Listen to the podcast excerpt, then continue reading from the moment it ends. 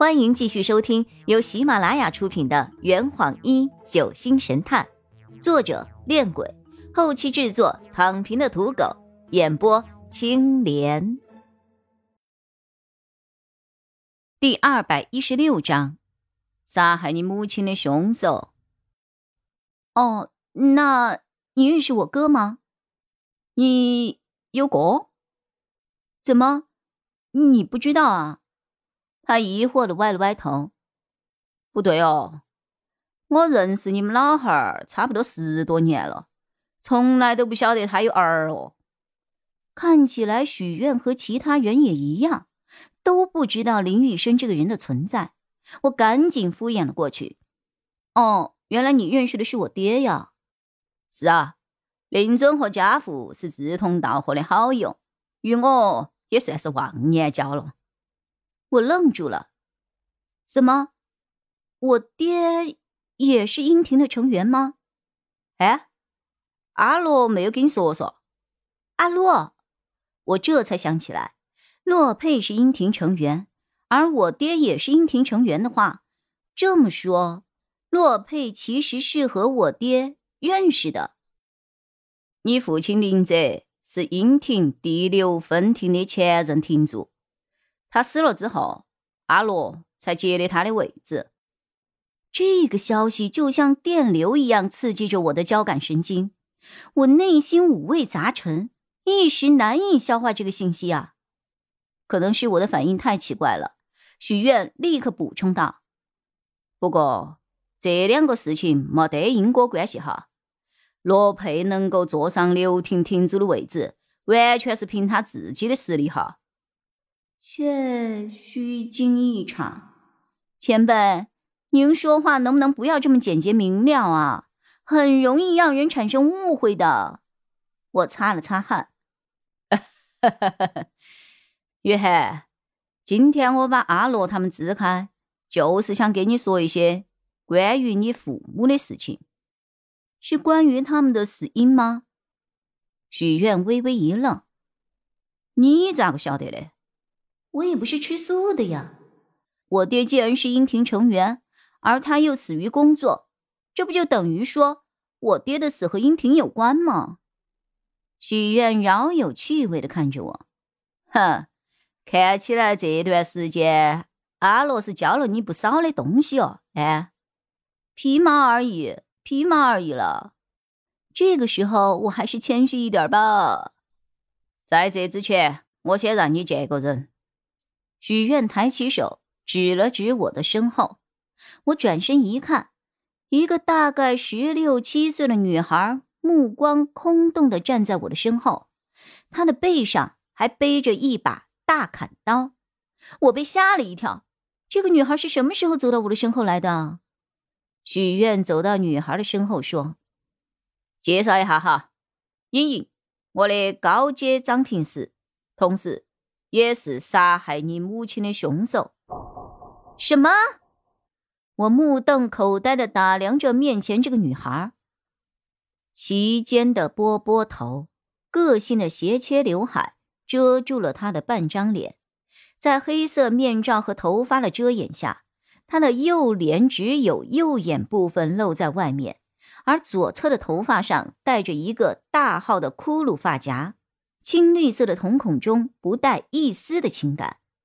他穿着短色修身的红黑色忍者装，手臂上戴着黑色的袖套，下身是一条紧身的黑色短裤，细长的双腿搭配过膝的黑色长袜和红色的忍者护套，整个人看起来有点像从二次元里跑出来的萝莉忍者。从外表来看，他很可爱。身手很好，但是从表情来看很阴沉，似乎不太好相处。说他是杀害母亲的凶手，我觉得有些不可思议。他有我大吗？当然没得，他的胸部，哎，才刚刚开始发育。我低头看了一眼自己的胸部，脸红着。我问的是年龄，呵呵呵，比你小一岁。那六年前他才十一岁啊！我母亲居然是被一个十一岁的小女孩给杀死的，这个设定不太友好吧？故事有点长，我从头开始给你讲。约翰，你晓得中国的四大神兽不？我点了点头。青龙、白虎、朱雀、玄武。对的，就是这四个家伙。他们在古代也被称作四象，天之四灵，是远古星宿崇拜的产物。在界内，也正是以这四个家伙为代表，将天下一分为四，称为四境。这四境域的统治者分别拥有自己的国度，以及各自领土范围内所有村镇城乡的支配权。多年以来，四境的百姓是互相通商、往来经济，虽然偶尔也会发生一些城与城之间的侵略性的战争，但总体来说还算是天下太平。英廷也是界内最大的江湖组织。虽然总部设在南境，但却并不隶属于任何一个境域的管辖。千百年来，英廷致力于界内的和平和稳定建设，也就是等于调节国境层次之间的矛盾和斗争嘛，平衡各方的势力，不让任何一家单独壮大，不然它会产生吞并天下的野心的嘛。